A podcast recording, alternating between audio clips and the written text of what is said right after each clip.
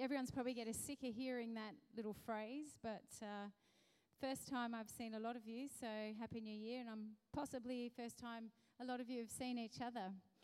So, for those of you who don't know me, I'm Sharon, and this is home here, um, home church, and it's a real privilege to be part of this church community. Uh, our family spent a bit of time at uh, Yarrahapinni. It's a little spot halfway between here and Sydney on the coast for a week, um, enjoying, well, Jared, our son's two things every day was go to the beach and play cricket. We managed to tick off those quite regularly. I think there was one day we didn't quite swim, but cricket happens every single day. And um, even the non cricketers, I don't know, they felt drawn to it, so it's quite interesting. A lot of fun. And then we went on to Sydney to see family and friends and, uh, and back again. Here we are. It all goes by so quick. Um, but I'm really looking forward to this year. Really looking forward to the year. And a lot of thought over the end of the year of, you know, matching our theme. What do we want? Um, and ultimately, for me, I just feel uh, just humbled to be able to serve God and um, really want to um, connect with Him every day. And I'm really excited to see what refresh, what God has in store for refresh for this community this year. And to me, just that last song and some of the things I've been reading um, in my devotional time, that four letter lo- word love that's, I know it's tossed around a lot and it's quite cliche, but it's just the real deal when it comes to God. Um, not only does He love us, but He wants us to love others. And that's what I'm looking forward to this year of how we as Refresh can lavishly love each other and our North Pine community here and um, see what God is going to do through us as we travel that journey. Um, as boss, ah, sorry, Corbin. As Corbin said, uh, we have church camp coming up. Really want you to mark that in your diary. Sorry for the late notice. Bit of jiggle and a juggle, but we've we've secured a date. And um, yeah, if you don't have camping gear or you're not really a camper, come see us. We could probably find some camping gear and otherwise come up at least for the day on the Saturday. Great space for community, sitting around chatting, playing, eating, getting to know people. So, welcome. Welcome to 2018. Thank you so much for being here. Um, now, some people here uh, are new today, had a bit of a chat. Welcome. And uh, some haven't been for a while, and some of us have, you know, here and there sometimes. It's just so good to have you here today. Today, as we mentioned, it's the second part of a series the second part of how to get what you really want. So last week Simon started it, and um, today we're going to end with three questions to go away and consider, and a, and a little piece of paper that you can you can take away and think about that. But the question is, what do you really want? What do you want? I'll see if this click is going to work for me.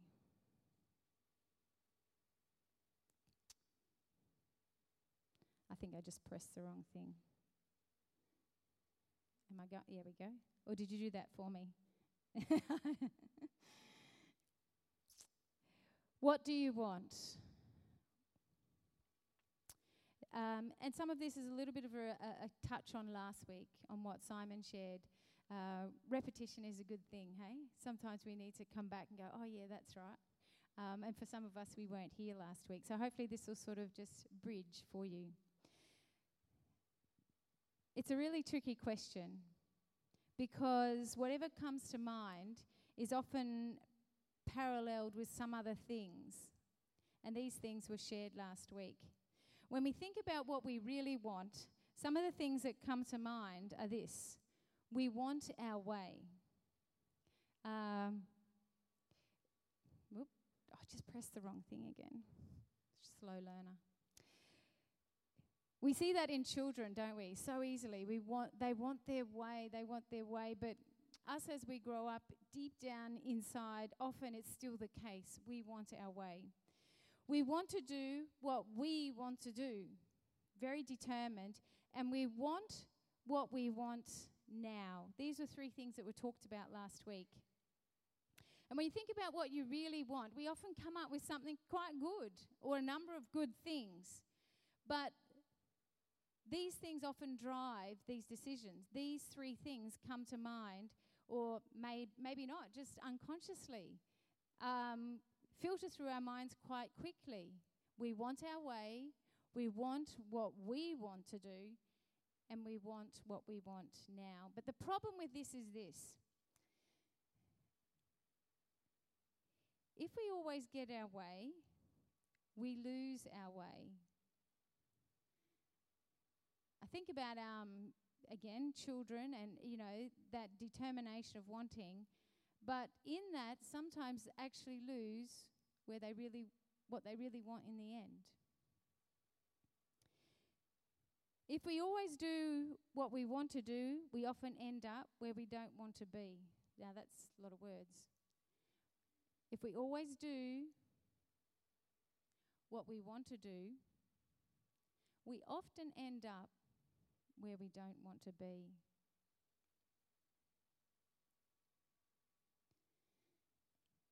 And the last thing, if we get what we want now, we may not get what we really want later. And I'm sure all of us threaded through those things there, the problems of having what we want, having what we, we want, and having what we want now. We can all relate to this. That these things undermined our future, they've undermined in the past our hopes and our dreams. They've kept us from where we really want to be. And last week, as uh, the talk would have brought you along, said that lurking in the shadows of these things, lurking is in the shadows is this thought. Lurking in the shadows of what we want is what we value. And it's lurking because media, culture, even relationships don't often focus on value. It's just what you want what you want, what you want.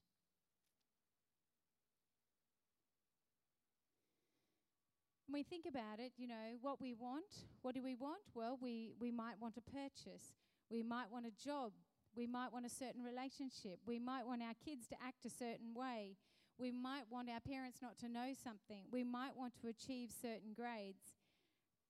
But what's really behind these wants when we dig a little deeper? Makes me think of these little items I've got in the basket here. I'm not sure if you can see them, but a mango, a Kensington Pride. They're the good ones. Chocolate. Who's eaten too much over Christmas? Some. Some have been very disciplined, I see. And a gift, still unwrapped, believe it or not. You know, it makes me think about these three things. You see, it's not until we peel back something, it's not until we peel back something that we really get what we want. I haven't eaten mango skin. Has anyone eaten mango skin? Clayton has. Who bribed you? Is it nice? Other other types of mangoes. But really, what I want is under the skin. And Likewise, I'm being a bit disciplined too lately, but there are times when I really want what's under under that wrapping. And same with the gift. You see, what we really want sometimes is we need to peel back. Peel back, and that's where we find values. When we peel back, we're actually looking for value. So there's some other questions that we might consider like who do you want to be? What kind of person do you want to be? What character do you want to have? This is a value question. Or what legacy do I want to leave? Now, when we think of legacy, we usually think of death. Um, but we're not talking about that. I'm not, I'm not hoping to die this year. And when I die, I won't know about my legacy anyway. But legacy is actually what you leave behind in any space. So, uh, students, when you leave school, you'd like to think, Well, you might not, but the people talk about you. So when you leave school, the staff, let's pick on them, they'll say good things about you, or bad things about you, or nothing about you. If you leave a job for whatever reason, what will be your legacy? Will there be good things, bad things, or nothing? What about us as parents? Anyone here is a parent here? When your children leave home, when my children leave home, what kind of legacy do I want them to have? What kind of things do I want them to say about the home that they grew up in? What kind of words? Will they be good things, bad things, or nothing? You see, this is legacy. Uni, those of you guys at uni, when you leave uni, what kind of legacy? These are value questions. They, they drive us past the surface to the inside of what we really, really want. We will never get what we really want until we discover what we really value. And this was a question that was left with you last week if you were here. And if you weren't, um, then this week add it to the, th- the three questions, add it to, and go away and think about it. And what, what's interesting about this, this little series is you kind of go, yeah, yeah, yeah, yeah. But what is interesting, it's not until we create space, it's not until we create time, it's not until we actually go, I'm really going to think about this, that we actually think about it. We kind of just brush it aside. We kind of just, you know, hasten on into the day, hasten on into the year. And we don't pause to consider what do I really want? What do I value? What's really important to me? What's going will and that will be my my pillar, my my stone to just plant me for the year so that I, I know where I'm going. You see, no one can answer this for you. No one can answer what you value. No, no, no talk, no book, no pastor, no parent, no friend. It's something that each of us have to just pause and, and think about and go, what do I value? And some of us here, we may not even come from a Christian background or be Christian or religion at the moment. You've just been dragged here today. You, your parents have said you've got to come to church, or you know you, your spouse, you just come because you know they want you to come. Wherever you're at, this question actually still is viable, whether you're a Christian or not. What you really want is based on what you value. But as Jesus followers, as Christians, we can go one step further because we believe there's a God who's invited us to call him Father, who sent his Son Jesus into this world. And Jesus consistently pointed to what was valuable. He consistently pointed those he spoke to past what they just initially wanted, past what you could call the immediate, to what they ultimately wanted, to the ultimate.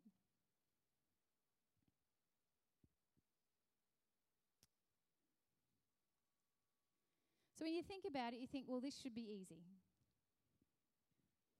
But the problem is this, and you'll relate choosing what's valuable is actually unnatural.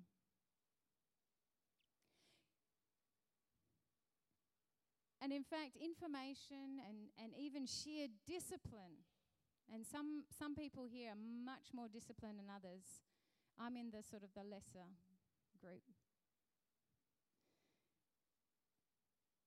Regardless of how much information we get or how much discipline we have, still choosing what is valuable is unnatural. There's that internal conflict that happens in each of us between what comes naturally and what we really value. You know, it's 8 a.m., you're about to get in the car and you look over your neighbour's really cool new Mustang. There's hundreds of them on the road, aren't there? But they are really cool. I'd like one. Um, that really coveting, I wish I had, is natural. 10 a.m., you're sitting at your desk and lustfully looking over at your colleague, going, He's all right, she's all right, look at her, look at him. comes naturally. 2 p.m., there's the chocolate crave and cave. It comes naturally. 6 p.m., we're losing it with our kids. It comes naturally. And 11 p.m., we're vegging on the lounge, still in front of a screen. It comes naturally. You know, for all of us, it's hard. But the good news is that it's possible. It is possible. So today we're going to look at a part of the Bible written by Paul. And Paul wrote a lot of the part of the second part of the Bible. Paul was a guy who was hated by Christians um, in the early century, early first century. Um, and he became a Jesus follower. And he wrote a letter to people in Rome, which in the Bible we'll find it's called Romans. And he hadn't been to Rome at this stage, um, but there were Christians living in Rome. And it was a tough place to be at that time, a very tough place to be, a very tough place to be as a Christian. And Paul writes this letter and uh, we're going to pick up a, a part of it. Now, I use this term at home called life verses. I don't know if any of you have used that term before, but life verses are those verses in the Bible that, that you know I'm I sometimes say back to myself when I need something. And uh, um, if you don't have a life verse, then um, here's one you can add kind of a humorous one, really, because you'll relate to this. You'll relate to this. You see, Paul says this in Romans um, chapter, five, chapter 7, verse 15. He says the, these words I do not understand what I do. Now, you should relate to that and should feel good. And you should go, ah, yes, that's me. I do not understand what I do. Um, you know, you can go, ah, life verse. I don't understand what I do. Okay, it's probably not the best life verse, but you know. You can relate. We all can relate. Whether we're Christians or not Christians, we can relate. Often, we don't understand what we do. You know, we don't have to look too far back in time, and we could be standing in the mirror, or sitting in the car, or lying in bed, or having a cup of coffee, and we think to ourselves, I'm not talking to you, I'm talking to myself here, you idiot, Sharon. Why did you do that? I have a few memories of that. Not, yeah, not far back. Or why did you say that? Or why did you sleep in? Or why did you eat that? Or why did you call that person? Or why did you do that again?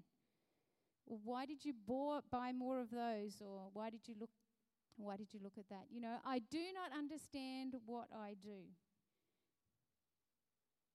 And if we think about it, you kind of think, well, why don't I understand what I do? Like, what's wrong with me? Like, I'm I'm in control. Like, but that's the point. The point is this. The point is that there is a conflict between what is natural, natural human nature, and what is valuable. And that's the big deal. And Paul goes on and he says this I do not understand what I do, and you have to read this slowly, otherwise, you get it all tongue tied up. For what I want to do, I do not do. But what I hate, I do. I do not understand what I do, for what I want to do, I do not do. But what I hate, I do. Now you kind of think, well, come on, Paul, just do it. Let's go Nike. Let's just do it. Like, come on. What's the problem? But you think about it for you and I, and you go, hmm. What's really cool is Paul here, a great man, you could say, of God, and you might put him up a few levels on a pedestal or something. This is a guy who, who his writings have filled up a large portion of the Bible. In fact, the most prolific author there is. And yet he is being so transparent here. He's just saying it as it is. He's just saying, you know what? I really want something, but so often I settle for something less. So often I end up settling for something less and I hate it. I hate it. And for some of us, maybe in the past or maybe right now or might happen in the future, if we're really, really honest, when we think about this and we think, you know what? I do what I don't want to do. I hate what I do. That in that process, we're just a little step away from actually hating ourselves. We find ourselves in a space where actually, because of that, we don't feel so good about ourselves. And it's a struggle, it's a wrestling match that we have. For some of us, it's every day, it's every hour. I don't know why I do what I do. And Paul goes on and he says this And if I do what I do not want to do, I agree that the law is good. Now, Paul was a Jew, and in fact, in the Jewish um, community, he was actually a Pharisee. And a Pharisee is like a, a really up there Jew. Like, this guy's a, you know, the principal. He's the leader. He's the administrator. He, he was really good at knowing the Jewish law, keep trying to keep the Jewish law. He, he was one of the best. And before he was a Christian, he actually wasn't a bad guy. In fact, he was a really good guy at doing what he thought was right. And possibly this discussion that he's having, having might have even been a reflection of, or even at the space where uh, he's thinking back to when he wasn't a Christian. And he reflects that as hard as trying to be, as hard as it is trying to be good, and as hard as he was trying, and as hard as he was committed to the law, he's saying, I just can't pull it off. I just can't do it. I relate. We even know right from wrong. We even know the people around us generally know right from wrong. And in fact, most of us are very committed to what is right. But it is a struggle. And Paul finishes off, goes on saying, For I have the desire to do what is good, but I cannot carry it out. I relate to that. I relate to that. And that's a really good thing because I know God knows my heart, so that's a good thing. I have the desire to do what is good. For I do not do the good I want to do, but the evil I do not want to do, this I keep on doing. You see, what our human nature naturally wants is often in conflict of what we ultimately want. Now, if you think about nature, just nature that's out there, nature, it doesn't take you long seeing a David Attenborough show um, to say that, you know, nature actually knows nothing of fairness. Nature is very beautiful from a distance. It's amazing. It's just, but when you dig in deep, you see that in nature there's no forgiveness, there's no generosity, there's no compassion, there's no grace in nature. And nature is all around us, and humans, us, we are part of nature. We are part of that animal kingdom. If we think about human nature, we peel back a little bit of the layers of human nature, we find things we don't really want to know about. We find things like cheating and lying and racism and adultery and me first and revenge. We this is nature, this is human nature. And for all of us, we embrace this nature often. But it undermines our future, it undermines our hopes, it undermines our aspirations. Paul goes on, he as I said, he wrote a little bit of, of the second part of the Bible in a second in another little passage, he's written to a, a group of people in another place called Galatia. So it's called a book, but it really was a letter. He writes this When you, end, when you follow the desires of your sinful nature, now, if you don't really like the idea of, of sinful, if you don't really think that's you, just take it out because it kind of fits regardless. When you follow the desires of your sinful nature, let me just pause on this. You see, as Christians, as Christians, we believe that our nature was and is broken. It's not perfect. It's not what God originally wanted.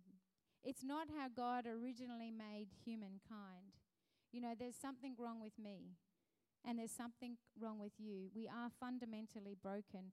And, you know, we might want to resist it, but it's so easy to prove because if you answer that question again, do you ever do what you do you don't want to do? If your answer is yes, then you're broken.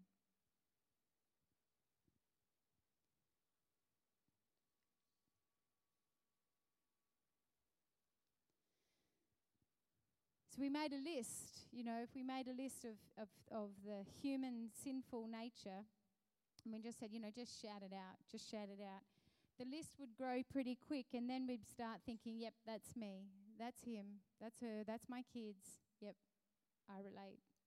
But Paul goes on and he actually gives the list anyway, and he says, when you follow the desires of your sinful nature, the results are very clear. Whoops, we'll go back one sexual immorality, impurity, lustful pleasures, idolatry, sorcery. We don't use those words very much anymore, but think of it this way idolatry as putting anything before people. We've often said as Christians it's anything before God, but we can stretch that. You know, how often do you put something before a person? How often do we actually value a thing over a person? And sorcery, sorcery is not a common term these days, but we often link it to witchcraft. And there's probably not many people here who'll put their hand up and say, I'm into that.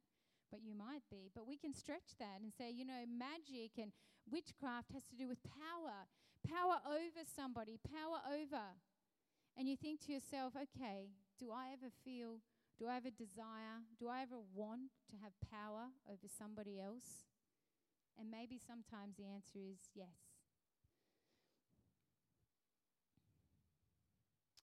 Hostility, quarreling, jealousy. Now, jealousy is one that that's uh, that pops its ugly head up, head up often. You know, we so unconsciously celebrate other people's troubles or situations.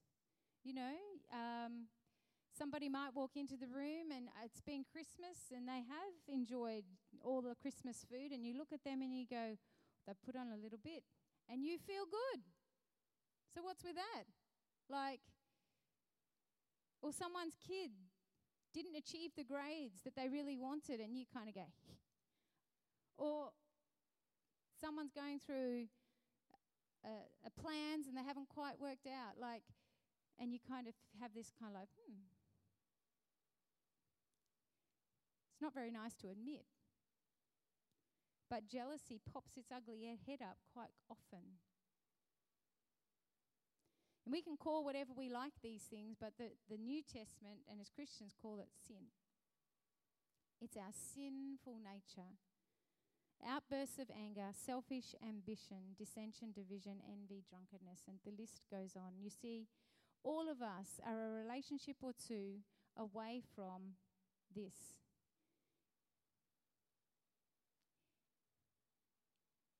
I do not know, I do not do what I want to do.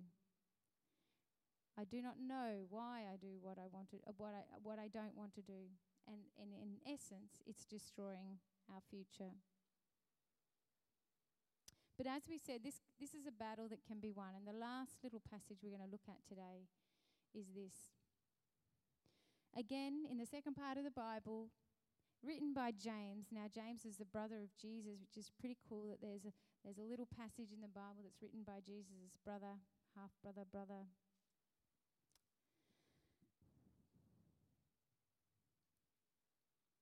he writes this, and this is this is kind of a picture. To you can almost close your eyes and try and picture an image in your mind. Picture something visual in your mind. Let it sort of rest in deep. He writes this, but each person is tempted when they are dragged away. Dragged away. Get a little picture of that in your mind Recently, caught up when I went to Sydney, caught up with some friends, um, playgroup friends, and um, from when Jared was a baby, so been friends 11 years, hard to believe.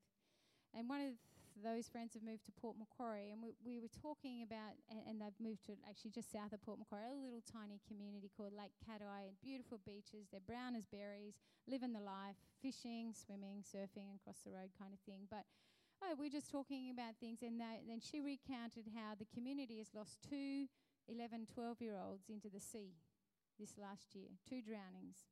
And in a small community, that has impact. And she relayed one story how uh, a, a gentleman that she knows in the gym said he was walking down the beach one day. Mum was up on the beach on her phone, lessons to us all, a long way away from her two children who were in the water, and he felt like he should say something, but he didn't. And um, one of those boys was dragged away. Dragged away with the water, dragged away. What dragged away image do you have in your mind? What drags us away? But each person is tempted when they are dragged away. Trying to do the right thing, we're trying to make good choices, but something comes along and drags us away. We let it drag us away. The valuable versus the natural. But each person is tempted when they are dragged away by their, we'll go back, by their own evil desire and enticed. You know, we know right from wrong. We know right from wrong, but we get dragged away. He, she, an old habit, something comes along. And then he goes on. Then, after desire has conceived, it gives birth to sin, and sin, when it is fully grown, gives birth to death. You see, ultimately, sin kills stuff. It will undermine our future. It will undermine the hopes and dreams we have for this year. It will undermine what is valuable to us. It will undermine where we really want to go. And you just imagine Paul 2,000 plus years ago, right, 2,000 ish years ago, writing this, and you kind of think, well, hey, how amazing it is that these words are still relevant to me today in this time, place, and culture because that's the amazing thing about the Bible. It was historical, but it's also relevant in every time and space. You see, Paul sits there and he says these last words Don't be deceived, my dear brothers and sisters. Don't be deceived. Don't be deceived of what so easily distracts us.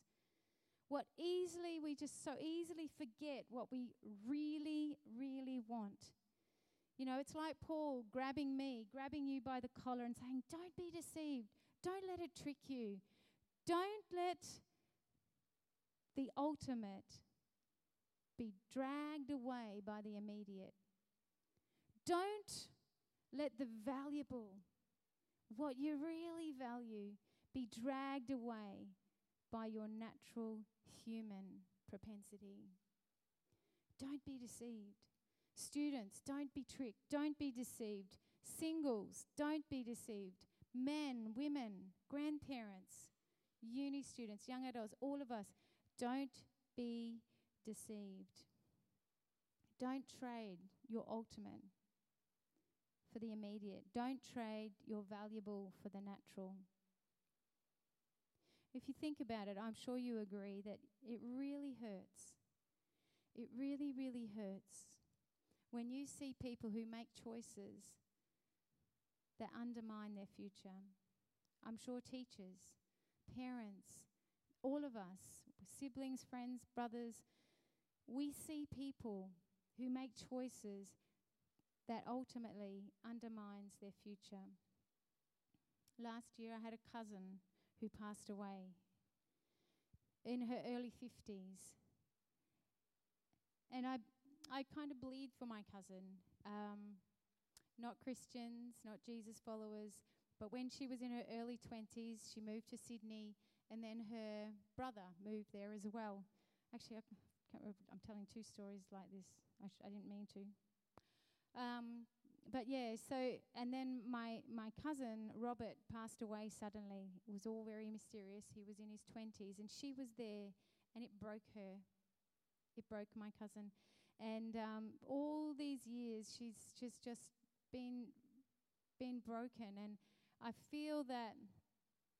Um, and in the end, sh- she struggled with alcohol. That was her backstop, and passed away so young. And I feel, I feel that watching and, and trying to I should have done better. I feel like I should have. I prayed often, but uh, there's more to prayer than just praying.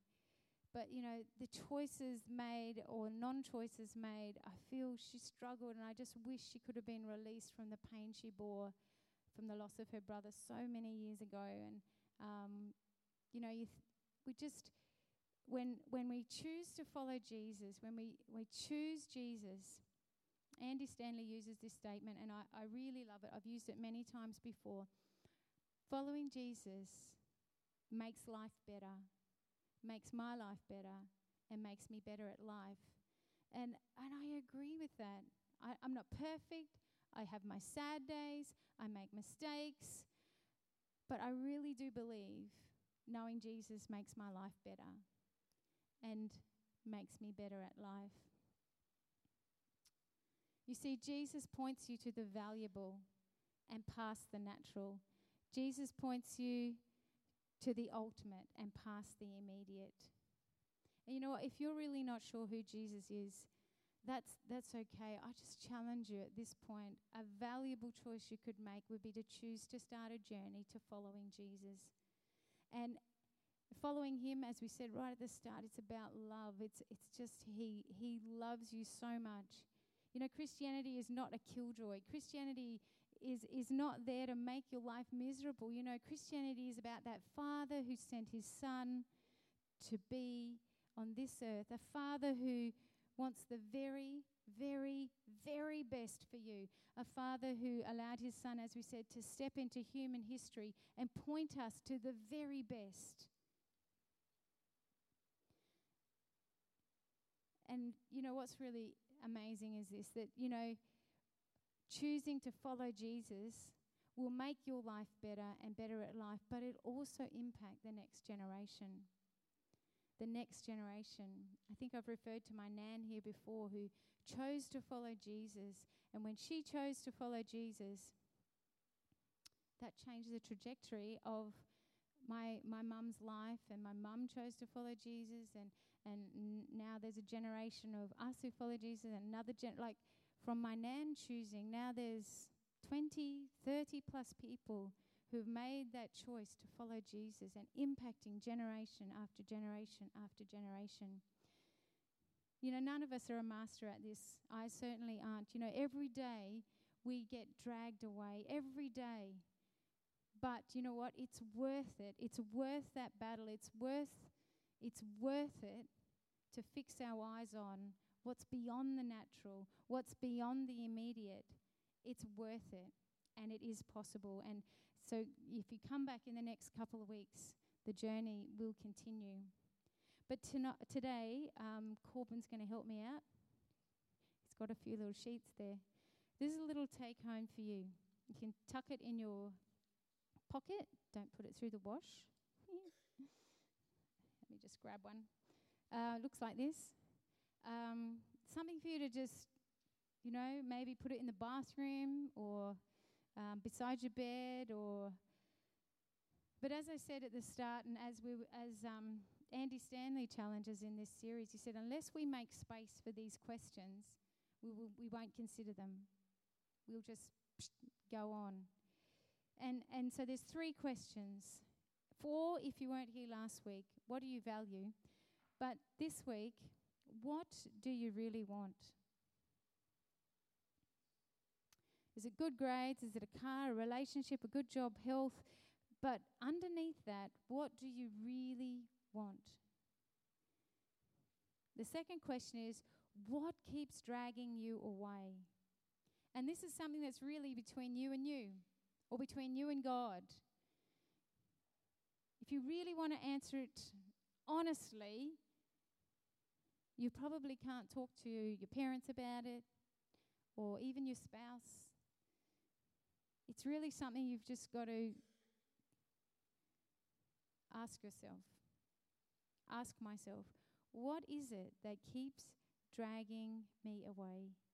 And the third one is this How long do I want to or plan to? In fact, probably none of us have planned. But how long do I plan to let what I naturally want drag me away from what I ultimately want? Because this year can be different. 2018 can be different. I've just finished a book called Just Courage. And it's really inspired me, and um, I'd love you to all read it. You know, it talks about that God has made us not to have a safe life, but to be courageous. To be courageous. And it takes courage to consider these questions. It takes courage. How long will it be? Not till next year. Ugh, just can't think about it this year. It's just too hard. Three years, five years, when I'm finished school, when I'm married, when I get that next job, how long? So my my my challenge to you and to myself is to really think through these this this week. If you're um, a Christian, pray about it. If you're not, try praying. Try prayer is simply a, a conversation to God. If you haven't prayed for a long time, just say, "Hey God, it's me." haven't talked to you for a while. Maybe if you can say, I'm not sure if you're there, if that's the space you're in, that's okay. Just have a conversation. Say, God, I've got these questions. If you're there, I really want you to plant something inside of me. So, next week, we're going to continue the series. Um, I really pray that, you know, for us here at Refresh, that when we think through these things, when we think through these things, um, I, rem- I often remember New Year's services. I don't know why, but uh, I remember one I heard many years ago that, you know, if you set a course, if you're on this course,